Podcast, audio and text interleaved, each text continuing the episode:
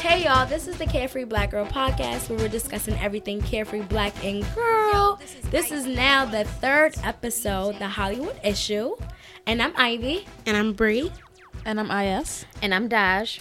And it's Women's History Month. Whoop, whoop, whoop, whoop. What's going on, guys? I'm, happy to be a woman. Amen. In these rough, complicated times, Amen. Yeah. So I'll start off. So I just got my official acceptance to a doctoral program for sociology. So It looks like I'm finna move out west. I ain't got no family out there, but we gonna make it work. So if anyone listens and they're from Cali, Central Valley, hit me up. We can hang because I don't know nobody out there. Okay. What's going on with me? I have a mini tour going on. It starts on the 17th and then ends sometime in April. It's called the Fence Swinging Tour. So yeah, again, this is I.S. Jones, and I'm a poet by trade. That's like my first and number one job. So I'm a poet, and yeah, I have a few shows coming up, and they're all going to be exciting, I hope. Hoping to see all of you out there. Well, I told you guys I was interning for that media company, FRPTV, and they've officially offered me a full-time position. Congratulations. So now I'm like marketing. I'm like head of independent marketing and development, also creative director. So they flying me to Miami right when I come back from vacation, like for the Winter Music Festival, which is actually EDM. So I'm about to be experiencing a whole new genre of music that I would have never thought that I would probably never listen to unless my job sent me. That's big. Congrats, girl. Really. Thank you. What about you, Miss Dodge? So I'm actually, congrats on your job, but I'm actually going through like life. Isn't though? Like, listen, the day I had so far, it's only like 2 p.m. I'm like pretty much the same, building my portfolio, working my ass off for Tao. I'm actually trying to decide right now in life, should I quit working and chase my dreams full time and just figure it out? I remember Kwana, our Carefree Black Girl president, she was telling me how when she first moved to New York, you didn't work for your first 2 years. And I just feel like I've been here for almost 2 years in New York City. I'm from Rochester, upstate New York. And I don't have time to focus on what I came here to do, be a celebrity wardrobe stylist. So I'm kind of just going through that, figuring out whether I should switch my job where I could make more hourly and not have to work so many days, or figure it out some other type of way and don't work. Okay. Well, I'm going to go into the entertainment segment. And I'm pretty sure, like, it's a lot going on. I mean, everyone's, like, all caught up on this Nicki Minaj and Remy thing that no one's actually paying attention to, that Nicki Minaj just broke a record. So she's now tied with Aretha Franklin for, like, most hits. I think they have, like, 73 hits. Most like on the Billboard's most top 100 or whatever. Only thing is, like, Nicki got most of her spots on this 100 because features where Aretha Franklin got on this, like, most of her 100s had just been her song, her hits, which I think is pretty dope. But it's still like, yes, as a woman, as a rapper, she's making strides, and I'm pretty sure she's gonna be at 74 soon. But like, I just feel like everyone's so caught up in this beef that they're not focusing on a bigger picture, that women are really out here making moves and breaking, Here's my thing, though, about Nicki. All right. All right. So, like, have y'all been following this Nicki Remy Ma feud? Right. At first, I'm over it. I mean, I was over it after she either dropped, then she dropped, like, a part two or whatever, and apparently it was trash. I didn't listen to it because I was just over it. Me too. I didn't listen to part two, but she thought, Listen, I was in, I just got to tell you where I was when I heard Shether. I was in, I think, Staples for a new, I needed a new hard drive for my computer. And everybody's like, Shether. So I, like, go, bro, like, the guy in Staples was talking to me for 7 minutes. I'm like, do you not hear this, sir? Do you not hear what Remy is saying? Yo, and he was like, I'm just trying to sell you a hard drive, ma'am. Like, I'm like, no, do you hear this, though? But I think it's kind of sad that, again, women are being pitted against each other. I mean, as entertaining as it may be, but, like, it's never more than, like, it's never room enough, like, for more than one top female. I mean, like, is it women being pitted against each other, or did Remy pick up this battle against her? I don't really see. I mean, did you hear the verses prior to this that Nicki was? Yeah, Nicki was clearly taking shots. Or did? I heard that, like, on her one of her features or whatever, where she featured on someone else's track. Was it Gucci Mane? It was Gucci, but I think she was taking shots. I mean, did you watch Remy's interview on Wendy Williams? Nah.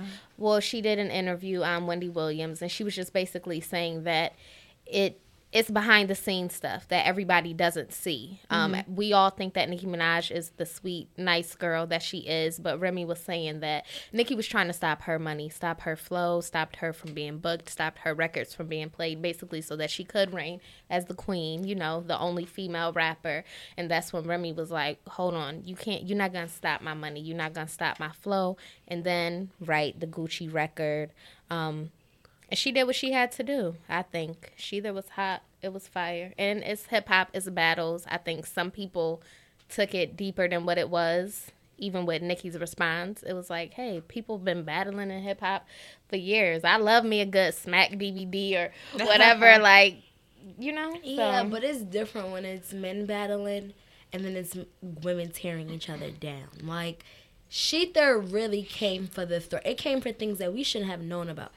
Like, especially with that, I feel like that whole touching on the topic of her brother was so unnecessary. Like, come for Nicki's pen all the way. Because rappers, like, at the end of the day, your pen is your craft. So if you find out that someone is writing her lyrics, of course come for that. But to drag her family into a drag is just, like... I don't know. Maybe I'm about to... Okay, this is Bri. Maybe I'm about to, like, date myself. But the Biggie Tupac beef or whatever, I, like, lived that through movies. Same thing with Nas and Jay-Z.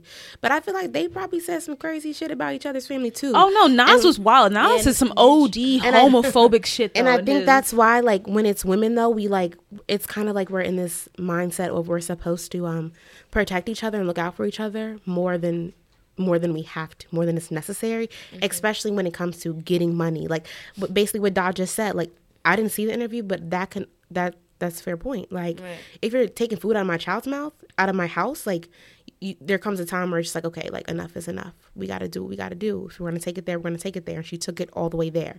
She didn't just like, oh, I'm going to dab my foot in it. She was like, no, I'm going to jump all the way in. Yeah, and I feel like... She surely did. She dived off the cliff. I mean... My heart rate was up. But, okay. She was flying. But look how... Okay, so, but let's just... go over to Hollywood where all these black women actresses are standing next to each other. Like, they're really uplifting each other. Like, shout out to Viola Davis. Ooh. Yes. Yeah. But, I look at Hidden Figures, and you have Taraji, you have Olivia Spencer, you have, like, all these, it's like a sisterhood mm-hmm. in Hollywood and in movies where, in rap, it's like, you can't be, it can never be two top bitches in the room. I think it's the culture. Yeah. Again, I could be. This is I.S. Jones, and I think because what I read about hip hop for one of my many livings, and hip hop was founded on that sort of grit, that kind of that sort of a competition. It's what keeps hip hop alive and relevant. So these beefs are just a natural part of the way the game goes. And this is why I wanted Nicki to respond, because at the end of the day, because people were trying to say like, oh, she doesn't have the response, sweetheart. This is hip hop, like. If you need to defend your title. So I mean, Nicki got the last laugh, sadly, though. But she but in the most kind of, I guess, legal or roundabout way, because Remy can't play Shether anymore, because Nas stepped in and put an end to that. That's true, and I think, I don't know. I'm just saying, I just wish Hollywood would do more. I mean, hip hop would just. I understand. Like, it just sucks. I would have loved to heard a Remy and Nicki song, honestly. I understand. Okay, yeah, that makes sense. I do. From that perspective, I can understand how you want the camaraderie. How you want... Yeah, like, I would have loved to... Yeah. I would have loved... If y'all could see Ivy right now, you would know why I'm laughing. If y'all could see the behind reaching hard as hell for this wine bottle. Wine right here now. It was Struggle City for, like, a good minute. Oh my Lord. We're trying to get a refill real quick. Right. Refill. But the thing is that also, Ivy, going back to this whole issue about women thriving in hip hop, there's definitely this sort of glass ceiling conundrum that women in hip hop face that men just don't have. We can have 2 or 3 men being successful in hip hop at once. They all in Jay-Z video. But when it's more than one woman, all of a sudden it's like everyone's like fighting for the one space in the room that women are allotted, and it's ugly and unfortunate. Because Remy got bars though, but she has no flow. She has no flow. I think she does. Remy's, no, she doesn't. No, I think that Nicki's flow has become very corny to me. I think TBH though, it's low key always been to me. Because it's just like it's just very Drake influenced. If anything, can we talk Drake flows? No, I think it's also influenced by these like. Oh, I have teeny bopper fans, like 14, 16, 13-year-olds. But of course, if you heard that No Frauds, that is such a Drake flow to me. It was so, and Drake is my favorite rapper, so I kind of I know his sound, and I'm like, Drake should have just did the chorus if that's it. Word, I understand. But she is very witty.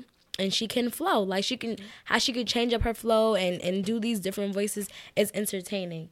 But back to Hollywood. Viola Davis is the first black woman to win an Oscar, Emmy, and Tony just for acting. Exactly, and that's big ups to her. Big ups. And first off, shout out to Viola. Like, I love that name, Viola. And Viola. Is it Viola or Viola? I'm pretty sure it's Viola. I thought it was Viola. I've been calling her Viola for my entire life. That's like the instrument. Viola. All right, Viola. All right. It's so Viola Davis, yes. Viola Davis. Well, I'm still going to go with Viola because I like that. But if I was to meet her, I'd say, hey, V. Hey, auntie. I think her acceptance speech was real. I loved it. If y'all had the opportunity to see it at the Oscars. It was real and it was necessary and it was raw and I appreciated it. Mm-hmm, mm-hmm. Also, her bringing up her life struggle. People were like, oh, like, why does she have to bring in her statement about, you know, being poor or living in poverty, because that's important. It is. Like, there's systems at play to keep people like her in that certain space. So the fact that she went far beyond what society would have expected her to do to have an Oscar, an Emmy, and what was the other award? A Tony. Right? Yeah. And, that brings up another point. I know people are going to be like, what about Whoopi Goldberg? Y'all, we know that Whoopi Goldberg has them too, but it's not for acting. So, again, we're just going to give this time to Viola because during that night, a lot of people were like, oh, don't take this away from Whoopi Goldberg. Whoopi Goldberg also has the same awards, but they're not for the same. See? Glass ceiling conundrum, I'm telling you. Like, women, more than one woman is not allowed to be successful at a time. And, like, yeah, it's ridiculous. Last thing, did you guys see Get Out? Hell yeah. Mm-hmm. I did not. All right. Oh my God. We can't talk about it. I need a date or something. I'm lonely. You go by yourself. You never been to movies by yourself? No, I do. Me neither. But wait, like dinner or movies. Just real quick. I just want to touch on one character in the movie, Georgina. Okay. She was the housekeeper. Let's not call it that. That's fine. Georgina the housekeeper. And I have like a different look on her. I kind of looked at her as a hero.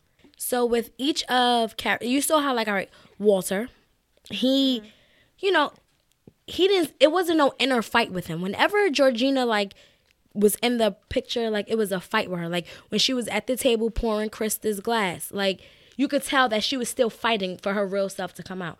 When she was crying, laughing, she was still fighting to come out.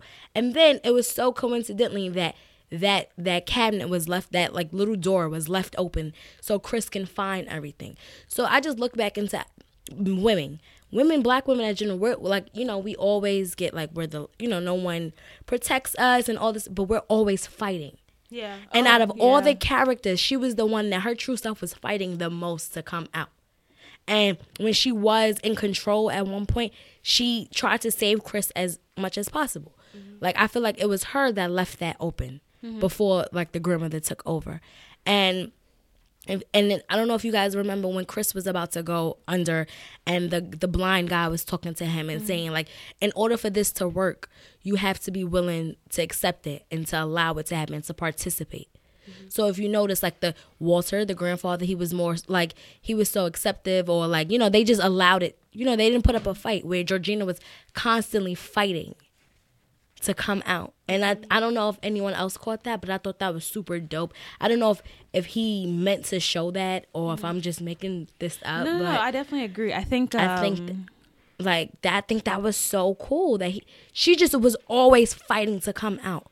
Oh, she was always tweaking. Like when he went out to get that cigarette, and I feel like it was her that was trying to warn him, but you know, the grandmother taking over again. But whenever she was her true self, she did her best to help Chris. And I think as a woman, like we are always doing, like we always putting up a fight. Like you can't just knock us down and think we're gonna stay there. Like let me switch up the game. I drink that cone. Step back cause I might put it on. I go deep, so deep till you sleep. Count sheep, wake you up from my wig. You don't want me at the show. How freak bitch act when I ain't sober. What up, I'm toe up, show up. Ain't scared to take it out. Tell a freak to take it off. Tipsy and I feel good. Black dudes got big woods. Into it, I do it, I done it. If you really, really want it, then you know stop running. Hey boy, you know I'm your type.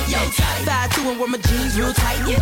My curves, they swerve, so superb. My word is my word, and I came to serve. We run this, run this, run this, run this. Run this. It don't matter where you're from, it's where you're at. And if you came to freak a leak, better bring your hat, snickle. East Coast, West Coast, down south, represent your coast. Yeah, we run it, yeah, we run it. Y'all don't want it, cause my coast run it. Yeah. All of this tone of this conversation is making me think about Hidden Figures. Or just on a different level about the resilience of Black women and how through the test of time we've always been resilient. That's the one thing that's kind of like... And that's why going back to episode 1, I don't know if y'all remember me bringing up the comment about saying Black women don't tell their story enough, or they're not kind of put in proper spaces to tell their story. I think it's an important point to bring up this month, it being Women's History Month, even though I know that's for all women. It'll be appropriate to also shine light on women of color, Black women who have done phenomenal things and kind of just kept to themselves about it, didn't get to share their platform. Right. Mm. So if y'all had to think of one woman who influenced you in Hollywood, or their story inspired you, or anything like that, who would you say?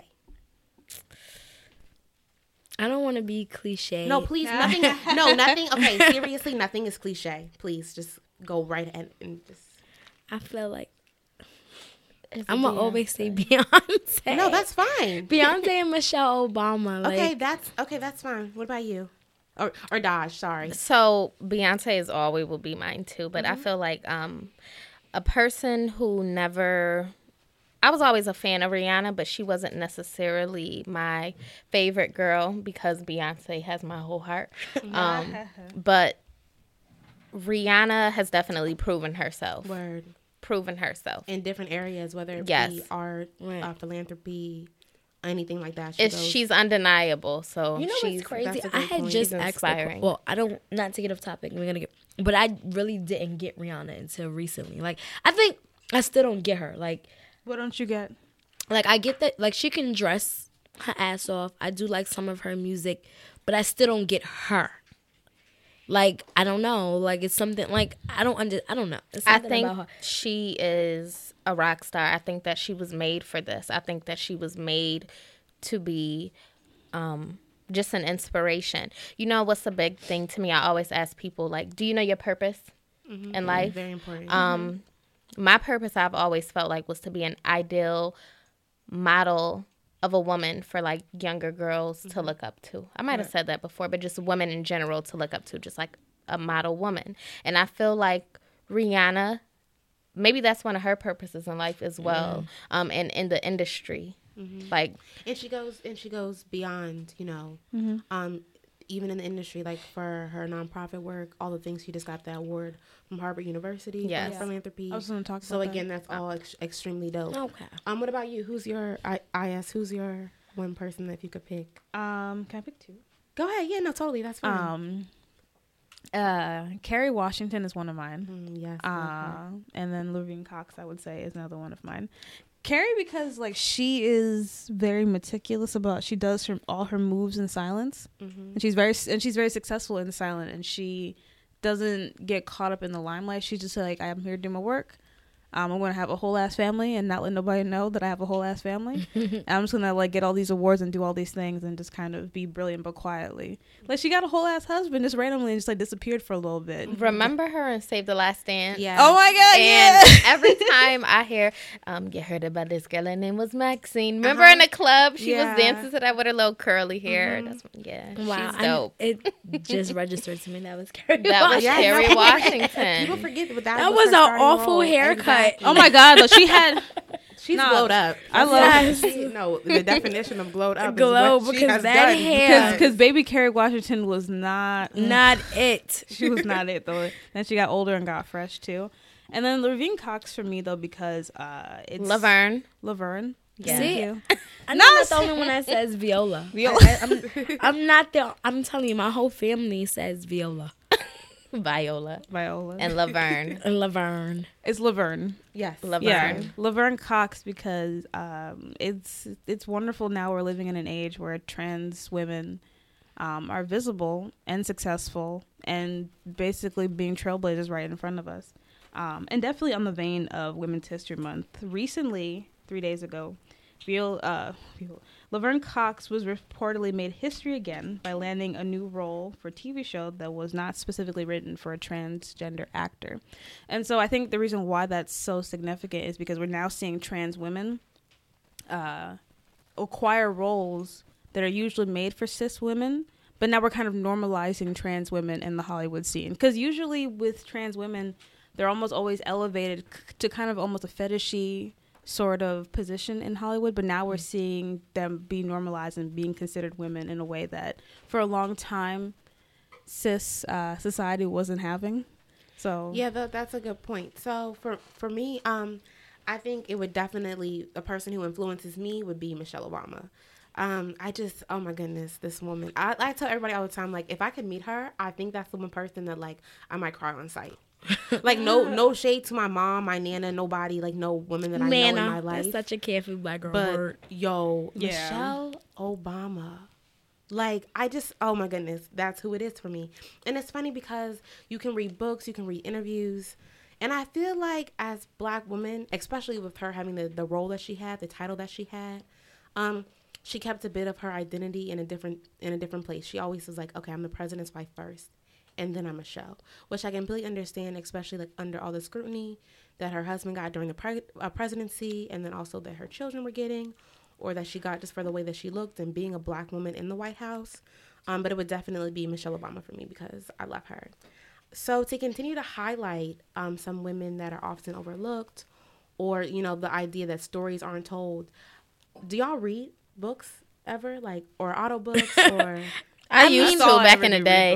I read books. This could be like, again, me like being in my school mode all the time. I'm just so used to reading, but do y'all know who Marcus Garvey is? Of course. Okay. So Marcus Garvey. No, I'm going to tell y'all real quick just who it is, really quick. He asks us if we know who that is. So Marcus Garvey, he was pretty a prominent leader for the Pan-Africanism or nationalist movement. Back when there was like still segregation, things like that, the early 1900 or 19? Yeah, 19, yeah, the early 19 years. Thank you. But basically he had a wife and nobody ain't heard about her. Nobody talked about her, but this woman did all his work. She wrote for him, she edited for him, like, and that made me think like, damn, like there's so many women who are placed behind powerful men in history and they're always overlooked. So I just have like some, I'm going to share with y'all some like biographies of black women who are really, really dope that I think their stories aren't really highlighted. And then from there, if people like have an opportunity to read them or like them, you can always use the hashtag Carefree Black Girl or add us on Twitter to kind of share the conversation about like how you felt about that book or like, you know, what women that you know of and her story isn't shared enough. But there's some books by Angela Davis. Her autobiography in itself is a testimony to, I guess, what we're living right now. She's still alive, so that's another big up. Oprah's book, What I Know For Sure, is beautiful. People always talk about, like, Oprah's like, oh, Oprah's my auntie. I think that's another opportunity for you to kind of, like, see her in a different light outside of, like, TV, Weight Watchers, Oprah, Not screaming about. I love bread. And then also Bell Hooks, which she wrote a book specifically for Black women on love and how to love each other and how to love. Do you want to tell us who Bell Hooks is? Because I don't think everyone knows, but she's very important. Okay, so she's an author, a poet, and a feminist. Mm-hmm. And do you wanna? No, this is your second. Okay. Girl, keep doing it. I'm just here to support you.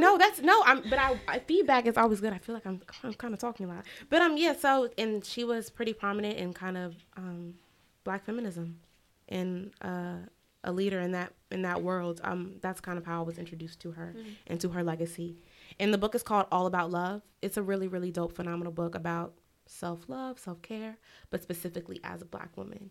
And how that's a little bit different for us than other women, which I think is great. Called you again. Remember when he told you he was about to Benjamins? You act like you ain't him, they give him a little trim to begin. Now you think you really gonna pretend like you wasn't down and you called him again. Plus when you give it up so easy, you ain't even fooling him. If you did it then you probably can. Talking out your neck saying you're a Christian. What's y'all favorite Black-owned beauty brand? Y'all have one? I think other than the African Black soap.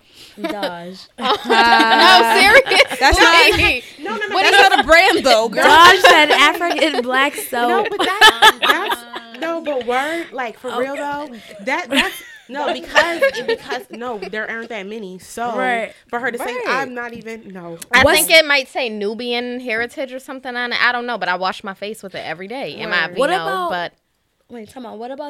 It comes in a purple bottle. It's like Dr. something. Oh, Dr. Bromer? Oh, my gosh. The little peppermint. But I don't think that's not Black. That's not Black? I thought that was Black-owned. So my other one, but my for now that I know is Black-owned is Jane Carter. Oh, my God. I was about to talk about her. Jane Carter. She's actually from Jersey. She's come to... Okay, so for people who don't know, right now I'm currently living in New Jersey. I go to Rutgers University, so that's the connection there. But, yeah, she's from Jersey, and she's come to my school a few times to talk at a meeting. She's a super dope woman. Black entrepreneurship is one thing, but to be a Black woman and to be an entrepreneur, whole different ballpark, so I salute to her. Anybody else have any? Oh no! I feel bad. No, and we're gonna talk about that because that's a problem in itself. You know what I mean? Right. Like the fact that there aren't that many, and if they are, it's kind of like hidden underground that they're Black owned, so that they still feel like they can be appropriate for a white demographic. Like that's done on purpose. So yeah. So did you mean specifically skincare? Or? Oh no, any kind of beauty. Oh girl, okay, wellness. I got a few. Also like Carol's daughter, things like that. That's beauty because that's hair. Uh-huh. Yeah. So for me, it's Organic Root Stimulator or ORS. I didn't know that was Black-owned. It's Black-owned. Oh hey, okay. Yeah. Shea Moisture, of course.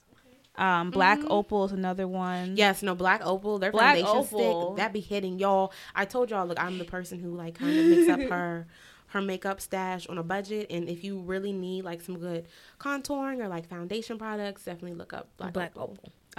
What else? I feel like I'm missing a few because I've been trying to. No, that's totally fine. For what I was gonna say was Juvia's Place. Okay. If y'all ever need pigmented eyeshadows, Juvia's Place has it. It's their newer brand and they're Black-owned. Are there any in Sephora Black-owned brands? You know, to be honest, I don't think so.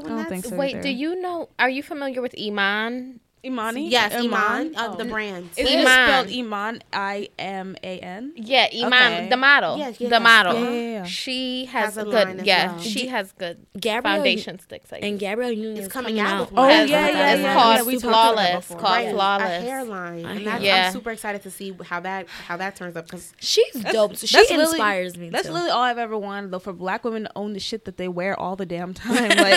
Some simple shit. It's one of those things where that can in itself can be a massive movement because we're the ones a lot of the time especially on YouTube and things like that pushing each other's products. That would be a great space for a Black women, especially entrepreneurship, to be highlighted and pushed. But for me, I was just going to talk about, do y'all know who Alex Eel is? I hope I'm saying her. Yes, yeah. Alex, she's a poet. I feel like it's Alex L. L? Because it's E-L-L-E. Yeah. Okay, yeah. So Alex L, y'all, people know her as a poet. She has really great books. She's also wellness, self-care, but I think it's so precious that her and her daughter have a skincare line together. It's called Balm & Co. They have an Instagram, they have a website, all that stuff. But it works really, really well. And I'm pretty sure they make it in their kitchen, which is so dope. And the fact that it's like a mother and a daughter and they're black, I'm just like, it touches my heart every time I see them on Snap making something together. So that's another. What do you mean skincare? What are the products? They have toners. They have bath tabs. They have bath powder. So like if you want to like take a milk bath, things like that. They have charcoal scrubs. They have a lot of different products. Oh, but it's does she have a face wash? You know, a cleanser. It might be an oil cleanser. Okay. It depends on the kind of cleanser that she used. I don't know if it's like a foam base, but I know she has an oil cleanser because she used cleansing oils. But yeah, the fact that her daughter's adorable. I don't know her age, but she looks to be around 7, 6. Yeah. And yeah, and they're doing it together, which again is like really, really rare and uncommon, but I think it's so beautiful. That is beautiful. So I just wanted to exactly like touch on that and see. I've been looking for I need a good body scrub and a lip scrub right now. I'd make my own. There's DIYs. Oh yeah, lots of DIYs. Lip scrub. I just use a little bit of extra virgin olive oil, coconut oil, and brown sugars. Okay. And I just put it in a jar together and I let it sit for a while so like the sugar can actually like kind of get the right consistency. And every morning after I brush my teeth, I just rub it around my lips. I feel like does it taste brown sugar? Yeah. I mean, it's edible, but I don't because like yeah, the olive oil. Is, yeah. Exactly. Yeah. Mm-hmm.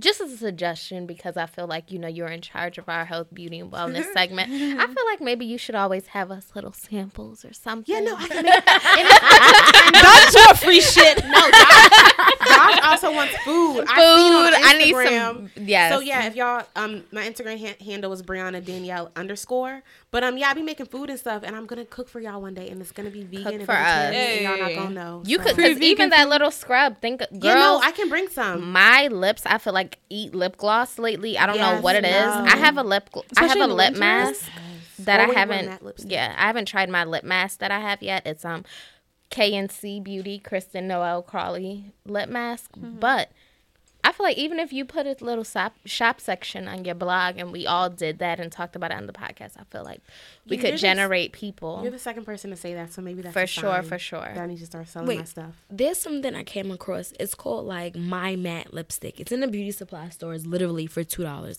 I don't know if it's black owned or whatever, mm-hmm. but their colors are so rich, pigmented. I love that. And just like, but it's for $2. Like, I was kind of like set on this. It's no other red in the world like a Ruby Woo from MAC. Oh, yes. It's like, I feel like that is one lipstick that looks good on everyone. Like, I've never seen someone look bad in MAC's Ruby Woo. So I was kind of like overspending because now they're like $17. Yeah, they went up in price. So like I came across this little My Matte lipstick in the beauty supply store. They're all literally $2.99, different colors. When I tell you they last all day. They're, like, very highly pigmented. Like, wow. It looks really good. And I know, like, on Snapchat, a lot of people write me, like, oh, you know, what are you wearing? And I always say, oh, I got it from the beauty supply store.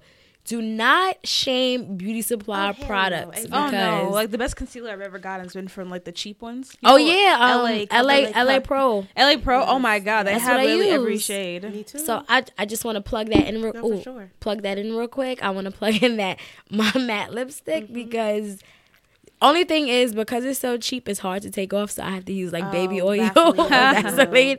But when I tell you they last all day, they last all day. I can check it out. I literally got, like, 10 of them. Okay. Does anyone else have any, like, beauty stuff they want to share real quick or, like, something that they tried that they're really loving right now? Oh, yeah, I started something. So I have hyperpigmentation on, like, the right side of my face. And so I've been trying to, like, find different scrubs and things to get rid of it. I'll let y'all know how this goes. This is an experiment. So I've been taking freshly squeezed lemon, baking soda, and I think a little bit of olive oil to use as a mask for the side of my face. Mm-hmm. So for you girls out there who have hyperpigmentation, we'll get through this together. I'll let you know how it goes. Yeah, let me know. I have a little bit. I actually, in Rochester, I feel like I've gotten the more extensive, and my face peels a lot. I say peel, but I guess it's peel.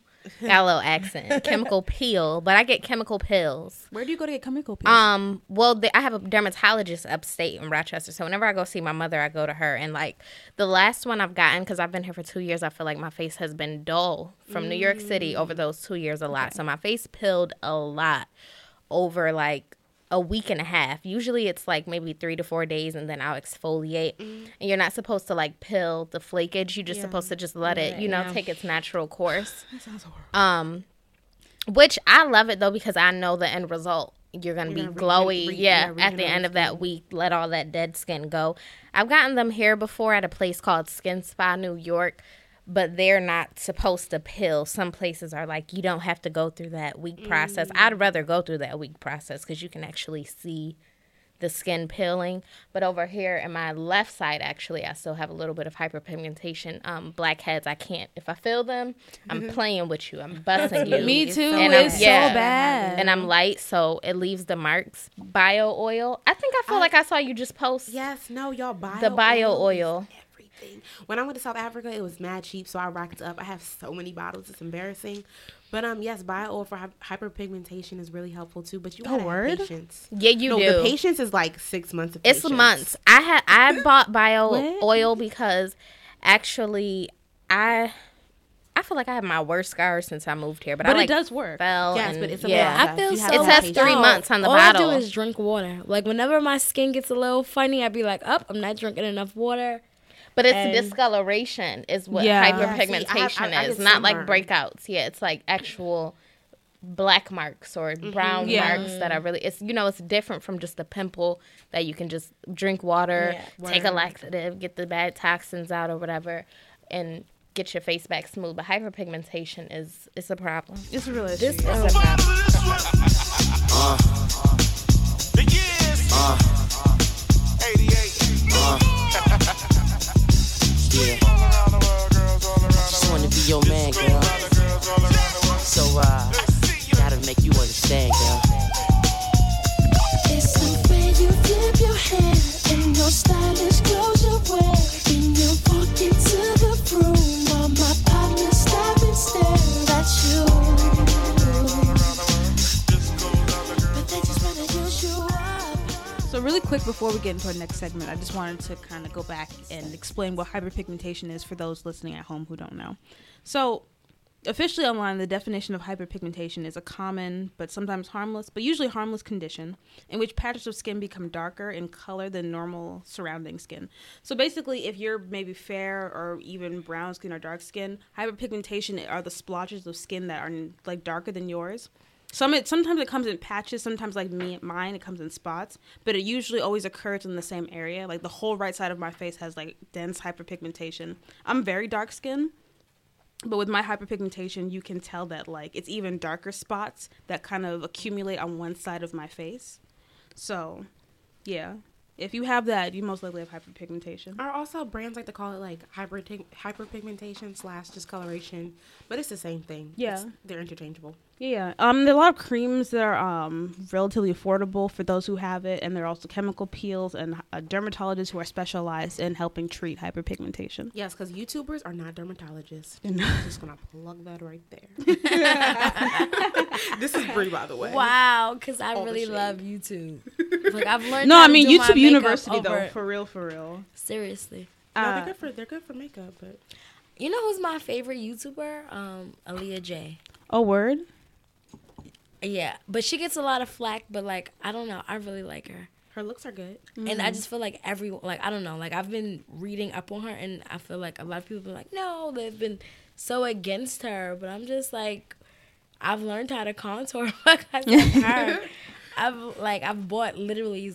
She sold me products. Not sold me, but But she convinced you that these products are worth getting. And it's work. Like to eyelashes. Like I don't know. So I just want to plug that in. If you guys aren't up on Leah J. Oh, Leah J. And also, right quick before we get into our segment, Jackie Ina. She's like my favorite. Yeah. Jackie is my friend in my life. Yo, like in my heart though. In my heart though, she's my big sister. Like she's just so like she. Imagine having like a black makeup artist who knows what they're doing and can always like give you these different kinds of makeup tutorials that are for dark-skinned black women. I didn't even think that shit was possible. Like I know about Black Opal because of Jackie Ina, Iman because of Jackie Ina, and other black specific owned products because of her. She's really the shit. So to go into our segment now, I kind of want to talk about the on fleek girl, the young woman. Her name is Kayla Newman, but she goes by Peaches Monroe online. And initially I didn't want to talk about her because I wasn't particularly interested in her story because it happened so long ago. And On Fleek is already a word that's slowly beginning to get phased out on the internet. But I think what's really important to highlight the most about her is what I would call missed opportunity right there. She created a word that became so socially lucrative, literally millions of dollars she could be sitting on right now. But because she didn't know any better about the language behind social monetary, that she lost out on a really great opportunity to get these coins. But I have a question. Mm-hmm. So when you say she lost out, does that mean like she lost out from like legal things? Or is it like she lost out because of her the various identities, like, you know, being Black and being a woman? I mean, that problem, that may coincide with it, but I would say more so she just didn't know any better. Right, okay. And for what it's worth, we can't blame her because no one knew that On Fleek was going to blow up the way it did and become such a, at least for its run, become such a staple online. Teen Vogue did a article about her in which they talked about how she's about to create a new beauty line and she's looking to get royalties now. But I guess I'm wondering to you all, like, how does a young Black entrepreneur, even if they don't see themselves as an entrepreneur, a young Black person who is creating social content that other people either benefit from or perhaps profit off the backs of young Black people online, what do we do to prevent this from happening again? I guess, what could we do to prevent another Peaches Monroe from happening, in which we see a young Black person who is creating content that other people either profit from or engage in, and they could be making money off of what they're doing, but they either don't know how or they don't know what they're doing. What do we do to make sure that we kind of begin to create wealth among our people? That's a great question. Educate ourselves. Yeah. I remember when Ivy was saying she reads marketing books and stuff. Right. And I asked, do you have a college degree? Yeah. I just got my master's this past spring. So y'all over on that side. No, but the thing is, okay, let me tell y'all though, really quick. Jokes. This question, I don't got the answer because I feel like it was more less of her not knowing and more because she was a Black woman. You really because think so, though? That damn Daniel boy, that girl catch me outside that trash. I'm sorry. No. Call her what she is, though. Call her really, what she is. She really. I can't believe she had all these followers off of catch my geez. Yo, she's selling. She out here selling $200 blankets with her face on it and selling them out. Yo, isn't that some crazy shit? It's crazy, but my dad been saying how about that since I was motherfucking born. Like, no, that's his favorite line. Saying. You want to get smart. How about okay. I see where you're coming from. I'm getting so frustrated. Yo, Black Twitter alone is a gold mine for so many major publications right now. They got vultures sitting in people's mentions. They got vultures following tons of Black people who say some really creative shit, and they run with it, and they take it, and they put a little white on it, and they call it their own. Put a little white on it is the truth, though. And I think that's why I can't, like, I want to have answers for this, for it to not happen again, but I'm just like, But I think what it is that in the case of, let's go back to the damn Daniel, and I'm happy that you brought that up, because I think what set that apart is that I don't like Ellen DeGeneres. I'm going to put that out there right quick. You don't? I don't like her. I think she's a problematic white woman. And that's another thing for another episode. But Ellen, being a lucrative white woman who looked down and saw this young man doing something that was profitable, looked down and gave him the plug. And I think that's something that we need to be aware of. If we see young Black people. Yeah. He didn't know any. For all intent and purpose, he could have been like Peaches Monroe. So let me ask you a question. So if Wendy Williams brought Peaches Monroe. Okay, Wendy Williams is such a bad example. I'm sorry. She's horrible too, but whatever. Yeah, but she got a show. So if Wendy Williams brought Peaches Monroe onto her show, you think that would have put a more like Blackness onto the phrase? No, I think specifically the difference is that Wendy would have to have created a space or put something in place for Peaches, for example, to get her her money or some capacity. Whether it was maybe copywriting the word on her behalf or giving her some kind of stipend or something, though, because that boy has, like, what, Lifetime sneakers or whatever the fuck. I don't know how none of that copywriting stuff works. And this is from someone the intellectual property online? I don't know that. I'm not sure how it happens either, though, but, and I'm not necessarily even bringing this up to say that we have to, like, figure out the answers, but I'm definitely saying that we have to be cognizant about the way in which we're watching our people essentially lose money right in front of them. Yeah, so really what this is, I'm also getting from this conversation, is that y'all need to go to her Twitter and retweet her GoFundMe, or maybe it's an Indiegogo. She has something where she's collecting money. And hopefully, again, from this conversation, push people who have big platforms to shout out her cause. I know other podcasters have. I know other socialites have, which is really dope. So, yeah, just throw some coins her way because y'all know she deserves it. Because that Vine was iconic. Yeah. I love that Vine. That Vine is so funny. I've never seen that Vine. I've never seen it either. I've never seen it either. But you know about it, but you've never seen it, though. And that's what makes it so important, though. Y'all ain't never seen that Vine? Okay. It's somewhere online still, probably. Could you reenact it real quick?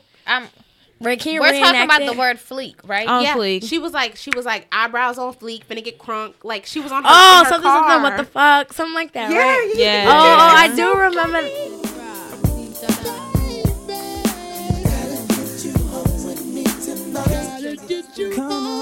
Hold up, let's take it from the top. I Fox gets my swerve on, floors pure rocks in the 6 drop bull, and it don't stop. See money looking alright, yeah. What up? I cross the room throwing signals. I saw some. I think we was talking about this before, but how like we were like the things we used to do with the acrylics, the bamboo earrings used to look ghetto, but now it's baddie Instagram vibes, and it's like.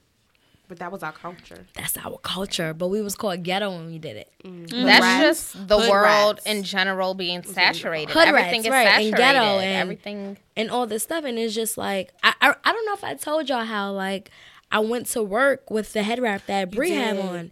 And my boss at the time told me that she didn't find it appropriate. And I'm just like... And of course, I still wore it a couple of times. But it's like, what's not appropriate about this? It's not. So can I ask you, Ivy, do you really think that if it was the other way around, if a white woman had did it, like it would have been a non-issue? I like that you say that because if I don't know if we were speaking about dreads. I don't like when white people have dreads. That irks my soul. So I just feel like what's for them is for them, which is that straight shit that they do. And then, but you got it in your head. Guess what, honey? For a vacation. Okay, but nobody buys Caucasian bundles. No, I know that's probably Brazil. But let's talk about it. Right, I got me a Malaysian water wave. Even Malaysia Yaki wave. The other day, the girl, because I wear my twist outs to work, and so I'm big hair, and the black girl, which there's like 4, 5 of us maybe. In the whole restaurant, but she was like, I had just took out, because she had braids. She went to Trinidad for the carnival. She had braids, and you know when we take out our braids, we have crinkly hair. And she was like, it was cute, and sometimes it'd be cute. You'd be like, oh, I got my little crimps or whatever. Mm-hmm. And she was like, but I had to straighten my hair because I was thinking like they not ready. Mm. And how many times has that been us or just hairstyles? I just feel like what's appropriate. Exactly. But guess who sets the appropriateness? People that look like them, not us. No, seriously, that's why I really do appreciate the job. Well, I want to say career that I have now because I can literally walk into the office. Like Mondays I wear sweatpants and then like, you know, by Wednesdays I get it together because it's like, all right, this is the middle of the week. But I just feel so free. Mm-hmm. And it's not even about having a job that I love, but it's just being able to walk into a job and be like, am I wearing the right, you know, I don't have to have those questions. Am I wearing the right stuff? Am I going to offend anybody? And working in my old job, no shade, but it wasn't no towel. It was a regular restaurant. In a hotel. And you still felt that. And I still felt that way. Sometimes they're just not comfortable with it, and it's just too much. We have a lot of flavor. Exactly. And then when they try to put it on, we're just a very vibrant people, and not even just melanin, and just our culture, attitude, all that. They dumb it down because they might have long nails and big hoops, but they still have that fair skin and that bone straight hair. But then when you put the long nails and the big hoops, and the big hair, and the big ass, and the big boobs. And that's the thing. I'm curvy, so it was like certain thing. Like a dress on you may look way different on me. You know what I'm saying? Yes. So I would come to work with a dress that's fitting, but it's still appropriate. Like it's right, you know, below my knees. But of course, like I said, I have hips. I have some people chest. Are gonna be uncomfortable. But I'm over trying to make people feel comfortable with me. Yeah, I hear that. Me too. And that's in all aspects of my life. Bamboo earrings to work, and I'm like, this is me. And people be like, girl, you looking like you straight out of '95, and I be like, I'm glad, and that's what I'm trying to give. Yeah. That's me. You know, like I remember a time where I was getting a sew-in, and you know, we all gotta get braided down first, and. My cousin has always been my hairstylist in Rochester, and she was like, I'm tired. After she braided me down, I said, what? You tired? She like, come back tomorrow, I'm going to sew your weave in. You ain't nothing you could do. Your hairstylist runs your life sometimes. Right. TBH. And I'm like, wait, what? You tired? So I'm like, I got to go to work tomorrow, May, please. You begging and you young. And you know you get the crack. She always called it the crackhead discount, the family discount when your family do your hairstyle. She be like, you're not even paying me what my customers pay me. So you come tomorrow and you get that weave sewed in. So I'm like, all right. Now my job ain't no hats allowed or nothing. So I wore a little, like a beret, a French beret. Ain't nothing I could do. And I'm very... outspoken at work, like there's nothing I can do. I have braids under here in a beehive. There's nothing I can do, and they tried to come at me about it. Like I only had braids. My weave wasn't sewn in yet, and I just had to. You know, they were a little uncomfortable. I was a little uncomfortable. Whereas if I was working at a Rite Aid or something with more black people, they would have known and they would have understood. We've all been there. My hair is only halfway done, you know. But I was uncomfortable. It does happen. Mm-hmm. So then, yeah. So try again if I hesitate to let you in. Know it to be yourself or play a role. Tell all the boys I'll keep it low. If I say no, would you turn away or play me off or would you stay up? Rush don't succeed. Dust yourself off and try again. You can dust it off and try again. Next topic I wanted to get into was talking about Laverne Cox. Laverne. I'm going to keep doing that. Thank you, though. Dodge got me. Laverne Cox, she made history by landing a role that was not specifically written for a transgender actor. And I think definitely, while it may seem small, it's very important that we're continuing to see a trend in which trans women are being visible, not just for the systematic killings or murders that have been following, especially recently, but most specifically because we're seeing them be successful and thriving in spaces where it's mostly women who are cisgender. And also, just to recap real quick. I think you should define. Yeah, I was about to do that. Okay. Great, see, over here. My girl's got me, thank you. Basically, what it means to be cisgender is that you identify as a woman, you identify with the same gender you were assigned at birth. So I was assigned as female at birth, and that is the gender that I recognize to be true. In the case of trans women, Laverne Cox, right? Yes. I got it. I'm sorry. Laverne Cox, she underwent surgery, and now physically is represented as a woman, and she identifies as a woman as well. And now what we're seeing is more visibility towards trans women in a way that we've never seen before. So I guess definitely in terms of Women's History Month, what are y'all's opinions about that? I think it's dope. Mm-hmm. So Orange is the New Black is how I was introduced to her. Mm-hmm. In the episode where she had her twin brother play her as a man, or before her transition, and then obviously she had herself playing her, because she has a twin brother, which I think is so cool. Just taught me, because I was like, that's kind of dope how she could go back and forth. You know, that was her twin brother playing that role. So I think that's how I was introduced to her, and then like her being so open about like her transition through that show, or just giving a glimpse. And now, like, I saw her on CNN the other day giving it to somebody. Oh, yeah, I saw that briefly too. Who was trying to say that trans women are dangerous in bathrooms, things like that. So I think it's just, I think her from like a social, political, and from an entertainment perspective, I think I'm glad that she's giving her due justice. Mm-hmm. I just think she's dope all around. I think also just for transparency on my end, as a cis woman, I'm still learning the language of trans women.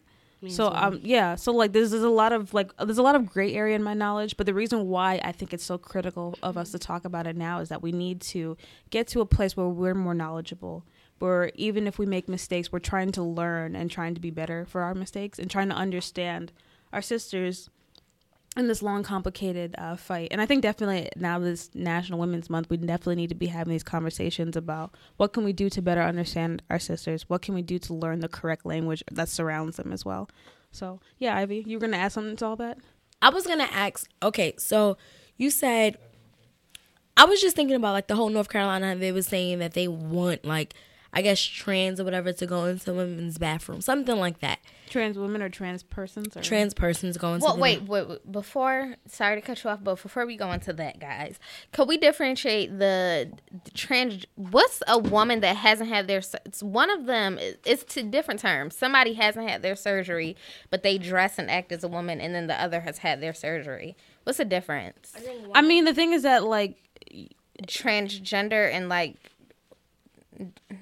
isn't there different terms? If I'm picking up on what you're confused about, the difference between cross-dressing and being transgender. Yeah. Okay. Yeah. The performative aspect of it. Yeah. Is it always associated with how you assign yourself as gender? Gender, right? So that's cross. Yeah, but gender.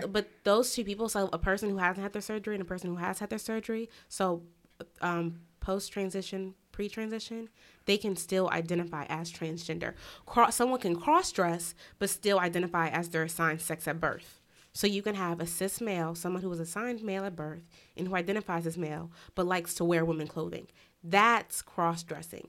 They don't want to have but that gender distinction. But say if they're planning on it, I'm saying like they act as a female. If they're planning on it, they're still transgender. They're transgender. From what I know. Again, I'm just like IS. I don't know all the things into it and ins and outs. I'm learning as I go. Yeah, but from the way that I understand it, they would still be considered transgender. They just haven't undergo the surgery. Sometimes they say pre-op, post-op transgender, which I think is sometimes derogatory though. So I don't know if that's like what is a PC correct term, but I have heard that as well. Okay. How do y'all feel? Because I was feeling a certain way. I don't know. Like, I just feel like... I'm going to be real. I feel a type of way. Yeah, like, okay. I just don't feel comfortable with... Me neither. If men in the bathroom with us. Right. If you got your surgery, cool. But the whole, like, you know, that trend... I just don't feel comfortable. I have a question. Is it because you have like a fear of like predation? I have a fear of being of them being predators, or is it a fear of them? Because to be honest, if they're gonna be predators, they're gonna do it in other place apart from the bathroom. Right. Like, but all I'm saying is I don't want that to be open up to like Were you raised as a Christian? I was, but it has nothing to do with that. I feel like it really has nothing. I just don't feel comfortable. I just feel like, yeah, you're right. It's other ways to be a predator, things like that. Yeah. But when I go into a women's bathroom, I don't want to. Have you been in gender neutral bathrooms before? And I don't go in those because I don't. I wouldn't. Why? Except I mean the one stalls, yeah, because you know one comes out, one goes in, but like, right. But like when it's like. No. We just all in there. Nope, no. I don't want that. But then I seen a meme the other day that made me think, and it said it was like a transgender woman. Would you say transgender woman or transgender male? We would say trans woman or trans male. The woman would be if they've converted to a woman, right? Yeah. Like Laverne Cox is a transgender woman. Yeah. Right. Okay. So it was like a picture. The meme was a picture of a transgender woman. And then two men. And let's say this transgender woman was pre-op, in Bree's term. So let's say they were pre-op in a male's bathroom. So it was there was the men using their urinals, and then it was the transgender woman pre-op or whatever in there. And it was like, would you really want this woman in the bathroom with your husband? Yeah, you get it. That's fine, but because like our husband, he can be in the bathroom. But our husband, they might be official, and you might know they only want us, and they're not about that. But some men are very because the picture was showing men peeking. That's kind of homophobic basically. In a way. That is homophobic, but then it's also kind of like, I mean, if your husband gonna cheat, he gonna cheat on you with whoever. Right. It doesn't really matter what. But it was saying like this person is, say it's a man, and he got a whole penis. But he got a red tight dress on and a wig and heels. And he got to go in the men's bathroom looking sexy. and with men, hired real men in there, and y'all all in there together, and it was like, would you really want this person in the bathroom? Yeah, like, why does a man have such little self control that he's just gonna fuck someone anywhere? Like, that's what I just feel like. Yes, I would be fine. I don't, yeah, because like I just if you right, if you know like that your man is official, but it has something about knowing my man. It was white people in that meme. I don't want. I'm sorry. I just feel like women bathrooms, vaginas. Male bathroom. But the thing, I'm sorry. I'm not saying. Like, Ivy, I'm not demonizing you though. I think these conversations. Okay, that's why I'm getting a bit quiet. Sorry, because I feel like there's a lot of things that come into this conversation as far as how you were raised, how you identify now, and I think also your culture, your class. Your level of education. That's true, yeah. There's so many things that come into the understanding of this. But just me being the person that I am, I'm not saying that I don't have the same questions that they have.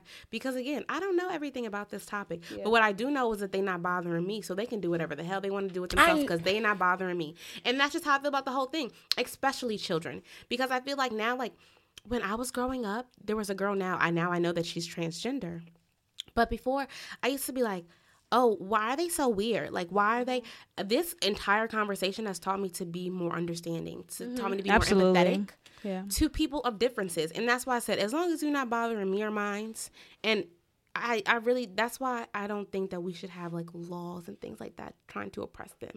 That's just how I am. Yeah, that's and I, like I said, I still have the same questions that y'all have. And, again, like, I have all the same questions, but at the end of the day, I know they're not bothering me. So. I think also for me, it's very important to say that there are no, at least as far as I know, there are no trans women in the room. So this conversation is not to represent them, but us as cis women to create space for them and try to figure out what are we going to do to make space for them and to understand and to make them feel comfortable. Right. So if anyone wants to continue the conversation through the hashtag, or you can DM us on Twitter, you can send us an email, because we definitely are seeking the knowledge. Yeah, definitely of this, and would love to hear a different perspective. So that is you. Please don't hesitate to reach out. Right. And also share your personal stories too, if you want to. Beautiful. And I'm not trying to offend anyone. It's just how I was raised. No, I get it, and that's why I said it's not to be offensive, and it's totally coming off that way. Like but then again, I am cisgender, so I mean, I guess I naturally wouldn't be offended. But like I said, I think it'll be a great conversation to have. So if you're listening and you have input and you want to share your experience, feel free to reach out to us, because that'll be a really dope conversation to shed light on the podcast. That would, yes, it would. Never leave that Brooklyn alone. So if you say it's on, then it's on. Bang this in your whips. With the chips in the wrist, here's a French kiss. I dismiss all you chicks, spit six from the 4th, 5th. So this month in fashion, guys, we just wrapped up Paris Fashion Week, and I think the most popular and anticipated collection was the Rihanna for Puma Spring Summer 2017 collection. Would you all agree? Yes. Yes, I do agree. I think so. Rihanna has definitely proven herself in the fashion industry. She just dropped the shoe collection, not the clothing that's not going to be available until September, but she just did like the slides and the ribbon bow sneakers. Not particularly my style, but they're cute though. They're cute. I mean, every shoes. It was these, like I said, it was these shoes that was on this meme, and it was just like, Rihanna, you gotta quit. And then I agreed, like, yeah, girl, these shoes ain't it. Them little bow shoes. Yeah, I do like the stiletto heels that she did, but maybe. I don't know if it's the ribbon, that material that just downplayed it. I'm looking for a picture and she sort of just stayed with high fashion. I feel like it kind of reaches out to a younger demographic. No, I actually like these. I had these. No, I like the bow sneakers. You kind of have the nude ones. Yeah, the Zara ones. Which are cute, but I don't know. I don't know if it's the ribbon or... It was these. Those ones are hot, I think. Those are hotter to me. These little boxes stilettos? The stilettos, to me, are more hot because, you know what, I'm big on quality. So I just feel like those are leather, those are suede. They're going to last longer as opposed to you just putting on a sneaker and then putting a piece of ribbon on it and tying it and calling it high fashion. But I'm just... I don't know. It's just these. I don't know. Like, they just give me real boxer match, but Like, I don't know if you guys can see these. They on Rihanna's page. Oh, yeah. I like them. I like the stilettos more than the slides. But I do. I like the bow sneakers. The clothes, though, I don't know if you guys seen the clothes. You should definitely go and look. The clothes were very nice. They were inspired by her love for Paris. And Marie Antoinette, she spends a lot of time in Paris. Marie Antoinette is a royal figure from the 17th century. Corsets, she did a lot of the corsets, a lot of jewelry, pearls, big satin skirts, different things of that. And I think that her collection definitely spoke to that a lot. Once the pieces come out, I definitely want to get my hands on a couple. Hopefully they're within my budget, in my range. But yeah, Rihanna has definitely proved herself. I feel I think it's safe to say that she is our fashion icon of this generation. For sure, for sure. I also want to congratulate her on receiving the Harvard's Humanitarian Award of the Year. She was dressed to perfection for the occasion. So I know. I feel so out of the loop. I'm looking for these pictures. Like, that was perfect. She was dressed in a very chic gray tweed off-the-shoulder dress from Monce's Fall/Winter 2017 collection. I think it was perfect. Her stylist was Mel Ottenberg, a black female. Shout out to her, black female, Women's History Month. She did her thing on that. It was very polished, very appropriate for the occasion, down to accessories, the bag, everything. I think it was perfect for the occasion. She was selected. Rihanna was actually selected for that award. Because I think when I first seen it, I was like, why is Rihanna the Humanitarian of the Year award? Did you guys think that? She did a lot of philanthropy, and she has a nonprofit of her own. She does. So that's why she was selected, because of her work with the Clara Lionel Foundation, which was named after her grandparents. Her grandmother died after her battle with cancer. So it's a nonprofit organization, and that's why she was selected. But she looked fabulous. She looked fabulous. Yeah. She really did. Dior also announced after she was awarded that they have a T-shirt, a graphic T-shirt. It's actually $710, which is crazy. Yeah. A white T-shirt. Yo, celebrities love doing shit like that. It's crazy. It's literally a white graphic T-shirt with black lettering, not even cursive, that says "We should all be feminists." Have you ever seen it? A lot of that's celebrities. Chimamanda Adichie from her. A lot of celebrities have worn it, done it differently. We should all be feminists, but they've announced that a portion of those proceeds will go to the Clara Lionel Foundation. Oh, that's so dope. I didn't know. Which is great. That's really dope. Yeah, really dope. $710, though. For a T-shirt I can make myself. What about that? Really, I feel like all these high-end designer brands, like even Veeman, the hoodies, like they're definitely awarded, and I think that they've made the like hot couture hoodies go more into style, but they're like over $1,000. Yeah, and can afford it. That's what I was about to say. Like, if you have that, if you have those coins, that's so dope. But over here on this college budget that I'm going to be having on for a long time, that's just not. You know, that's why I think people, when it comes to fashion and money, I think it's cool that some people like buy into higher ends and like they rock it really well. Then also like the alternate brands for people who like want the look for less. I think that's also really, like, I love stylists or people, like, on Instagram or, like, blogs who, like, try to make a couture, a really expensive look for, like, people with more of a realistic budget of, you know, people that aren't necessarily in Hollywood or are on. I can't wait till I can afford it, honestly. Like, I wish I was rocking $710 graphic tees, not because to say it's $700. I don't know, just because who doesn't want a closet full of Gucci? Which, is it me or is Black Instagram like flooded in Gucci? And I'm just like, where is y'all getting this Gucci? Rappers. From? Not even rappers. Like people on our level, like New York City everyday people. Like scammers. Is that what it is? Because I'm from upstate, so like I don't feel like everybody. I'm not from a town where everybody is like scamming. And I'm just like, where's this abundance of Gucci coming from? Like, is it just me? Well, it's also tax season. But before then, these regular girls and stuff. I'm like, what are y'all doing that I'm not doing? And y'all in Gucci, like, and my Chinatown. Givenchy's and my red bottoms I worked hard for. and had to maybe be late on rent because I bought them damn shoes. Right. And they in the bags and the jackets. And I'm like, what?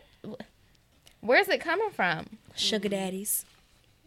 All right. What are we going wrong? It's something. It's something. It is, but I don't know. Like, I'm really content with H&M and Zara right now. Like, I know what you mean when you was like, you can't wait to afford this stuff, but I feel like even when, because there will be a time when I can afford that stuff, I don't think that, like, I just really love it. Like, I went into Zara the other day, and I'm just like, oh, my God. Like, this is so affordable and so chic and cute. No, I love Zara, too. And just like with the H&M Trend collection. H&M Trend, my vest is from H&M Trend. I shop H&M Trend all the time. I think that a lot of these, especially Zara, they definitely bite off of high-end designers, though, and mock them, which is fine. Right. But even sometimes as a stylist for me, I don't know, it's different. But, you know, from a stylist perspective, sometimes it's hard for me to wear those pieces. Like, I went into a shoe store the other day, and they had, you know how the Gucci has the fur slides now, like the embroidered slides, and they have the fur on them. I went to a store yesterday, and they had those that, I don't know, were just from some random brand. Very cute, but I couldn't wear those. Why?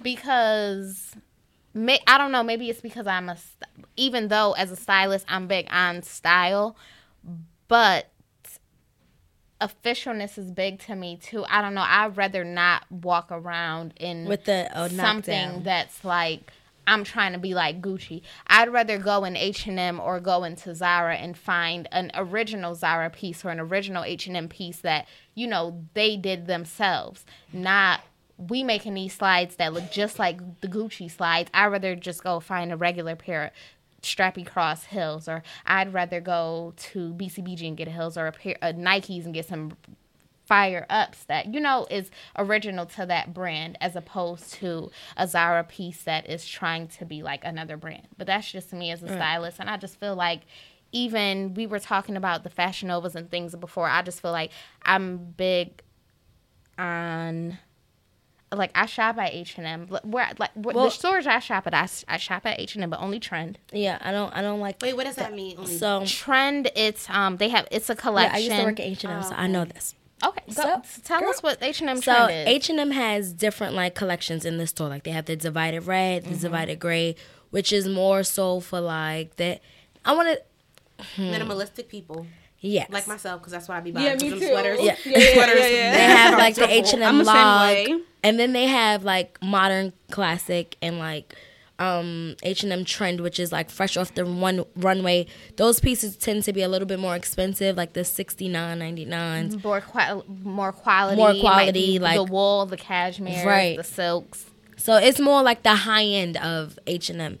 But I also feel like I prefer H&M Trend, because when I go to Divided, it just looks cheesy. It does. I feel like they didn't always have Trend a couple years back, and when I used to shop H&M Divided and H&M regular all the time, and would come out loving my outfit. But now that I feel like they have the Trend collection, I only go to the Trend collection when I go in the store, and that's it. I don't look anywhere else.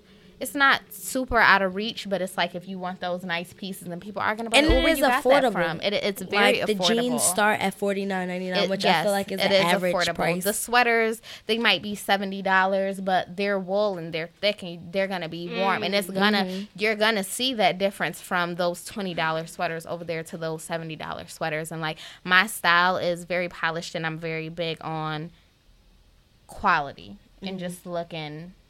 Not looking, you don't have to look rich necessarily, but you know that it's of quality. I feel like there are some trends that we need to watch out for this upcoming season that we're in. Everything is transitioning over spring 2017, obviously. The weather is switching up, even though I don't know what's going on in New York. It was like so warm last week, and now it's snow. Like, what is going on? But a lot of the trends that we saw from fall are definitely transitioning over. From fall, winter are definitely transitioning over into spring 2017. Some of my favorites as a stylist that I would tell you ladies to watch out for, definitely, I love the zigzag hems, asymmetric hems. with the skirts, okay. One side higher, even some dresses, one side higher, one side lower. I love the ruffled pants. There's a brand. I don't know if you all follow, but there's a V-File stylist, Rox Brown, on Instagram. Mm-hmm. But she has her intern. Her name is Tia, and she has a brand Slashed by Tia. So she's a black female. So she's like, she was Rox's intern as a stylist. So she's branding herself now as a designer, and a lot of her pieces are like these very beautiful ruffled, like off the shoulder tops and dresses and pants. Definitely like she's making when you see people and you're like, I know with Gucci, the embroidered snakes, I know that's Gucci. So I feel like Tia, it's called Slash by Tia. She's doing great with the ruffled. So definitely be on the lookout for that brand. I'm not sure the price point yet. Gotta figure it out, but definitely be on the lookout. I want us ladies, I feel like the cozy trend has been very big and like wearing sweatpants and looking like boys, and which is cute and it's all casual, but I would love for ladies to bring back jewelry and accessorizing. Like I used to accessorize so much when I lived in Rochester and just with my big cocktail rings and everything. Then I feel like you come to New York, which is it is a New York more type of scene to be, you know, tomboy street style chick, but I think that incorporating a big cocktail ring or some chandelier earrings into your sweatsuit, like just imagine how dope that would be, right? If you got on a fire like the Vaymont Champions. Have you all been seeing the celebrities wearing those pieces? No, you call them a Vaymont Champion? Vaymont / Champion. It's a collaboration. I think everybody. We all think it's Vetements. But it's Vaymont. Okay. And Champion, like Kim Kardashian. We see how she dresses, and it's like street style, cozy. Yes, it's street chic. We throw on the stilettos in a sweatsuit. Right. But just imagine throwing on like a pair of a cocktail ring and some fire like big earrings with that. Just little things we were talking about before. Try on stuff. I feel like I do dress up my sweatpants for work. Like, you know, I can't just go.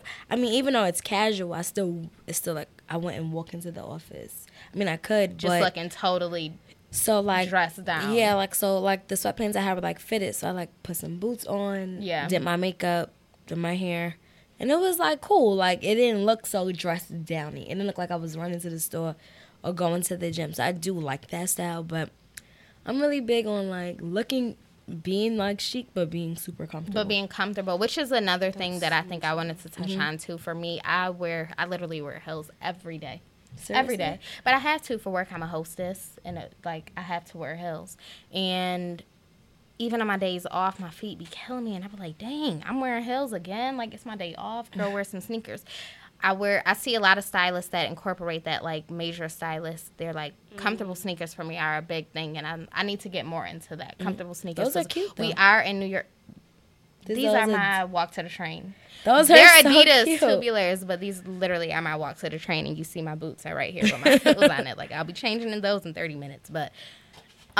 incorporating sneakers, like we're in New York City, so I definitely think like the Balenciaga trainers have been very popular lately, and just sticking to being a girl, the florals, the lace, but being comfortable. But I don't know, I feel like there's like girly, and there's like still people who like kind of want to dress that they want to dress, and I think that's why like I was really here for like the cozy movement. Yeah, I know there's a few people on my Instagram who may do.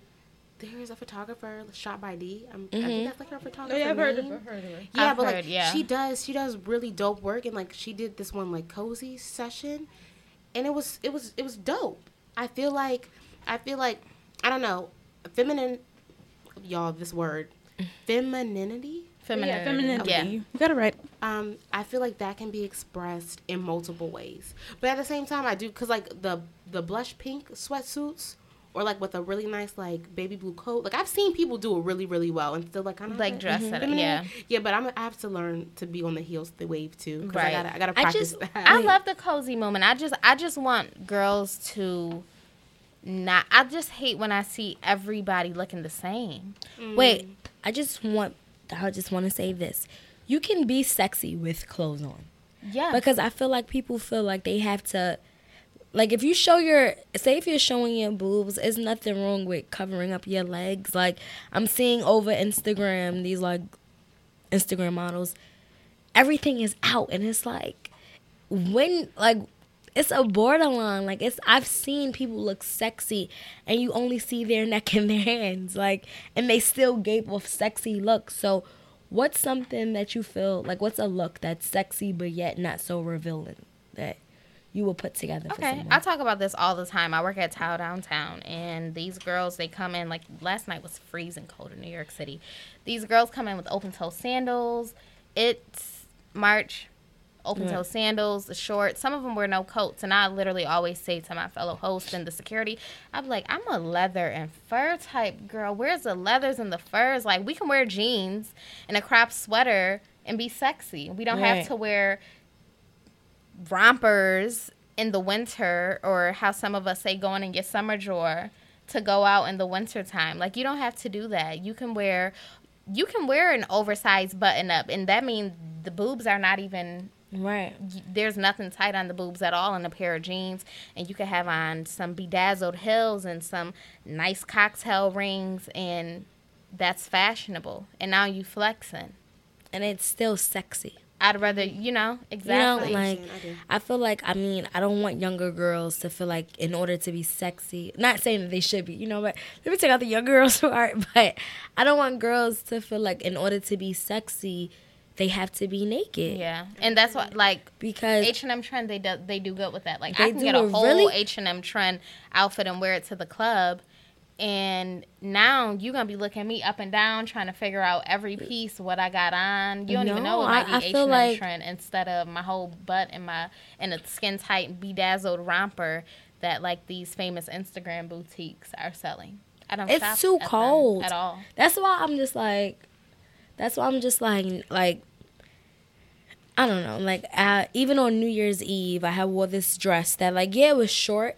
So my legs was out, but everything else was covered up. But I still felt sexy. And it was just like, a girl had made a comment like, you look so sexy today. I can't even see nothing. And I'm just like, yeah. Well, I appreciate it. I'm like, thank you. But at the same time, I'm just like, yeah. The last trend I wanted to speak on was upscaled sleeves, which I think that all you ladies would appreciate, which upscaled sleeves could be like, the one poofy sleeve and one might be missing, or like long extended sleeves we've been seeing this season, or like with the ruffles that I was saying earlier. And you could throw on a pair of jeans or a pair of skinny jeans and the heels, and that's fashion right there. That's style. So some of us sometimes, we say it's hard for us to get dressed or whatever. For me, statement pieces are everything. You could find a nice top and just put it on with a regular pair of jeans. Put on some heels, put on some black booties, put on you a nice ring, some studs, and there you go. Simplicity, fashion, you killing it. And I think we covered everything this week, y'all. I think we did. All right, wonderful. While we wrapping up episode 3. Whoop, whoop. Whoop, whoop. Women's History Month. Yes. Carefree, Black, and girl. So, my name is I.S. Jones. You can find me on Instagram, maybe on Facebook sometimes, but mostly Instagram, at ARURIANSHIRE. And also, Bri, where can we find you? Okay, so yes, Brianna Danielle. That's the name that I go by, but you can call me Bri. WhereSheBegins.com is where you can find everything, but then also you can find my other socials there, Facebook, Instagram, Twitter, all that good stuff. Ivy like blue, no E at the end. You can find me on Ivy like blue on Instagram and Twitter. Yeah. And I'm Daj, Instagram, everything NY, everything is about New York. Someone tell Dodge, get on Twitter, please. Oh, yeah. Right? CFBG pod. Dodge make a Twitter. All right. But, yeah. And get, 100 followers? It doesn't matter. Twitter is the only thing that's consistent right now. Like, do you think so? Social network-wise. Because Instagram, the way that they changed the algorithm, which I'm not with. If people I'm not with Facebook it either. Yeah, so people are really shying away from Instagram. This is someone who, like, looks at audience traffic and, like, blogs and stuff like that. Twitter is where it's at. Twitter is where my traffic and comes from. And it's a direct conversation. And Black Twitter is, like, that that is real life. Like, okay. So, word. Dodge make a Twitter. All right. Thank you for listening. If you have any other comments, questions, keep up with the conversation using hashtag CarefreeBlackGirl. Also, we're on Twitter at CFBGPod. And then from there, you can find all of our other socials. Thanks for listening. Boomba Claude.